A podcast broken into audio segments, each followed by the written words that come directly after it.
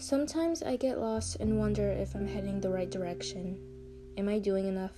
Does it get harder from here? I ask myself these questions all the time, and that's perfectly okay. I'm almost an adult, but still a kid at heart.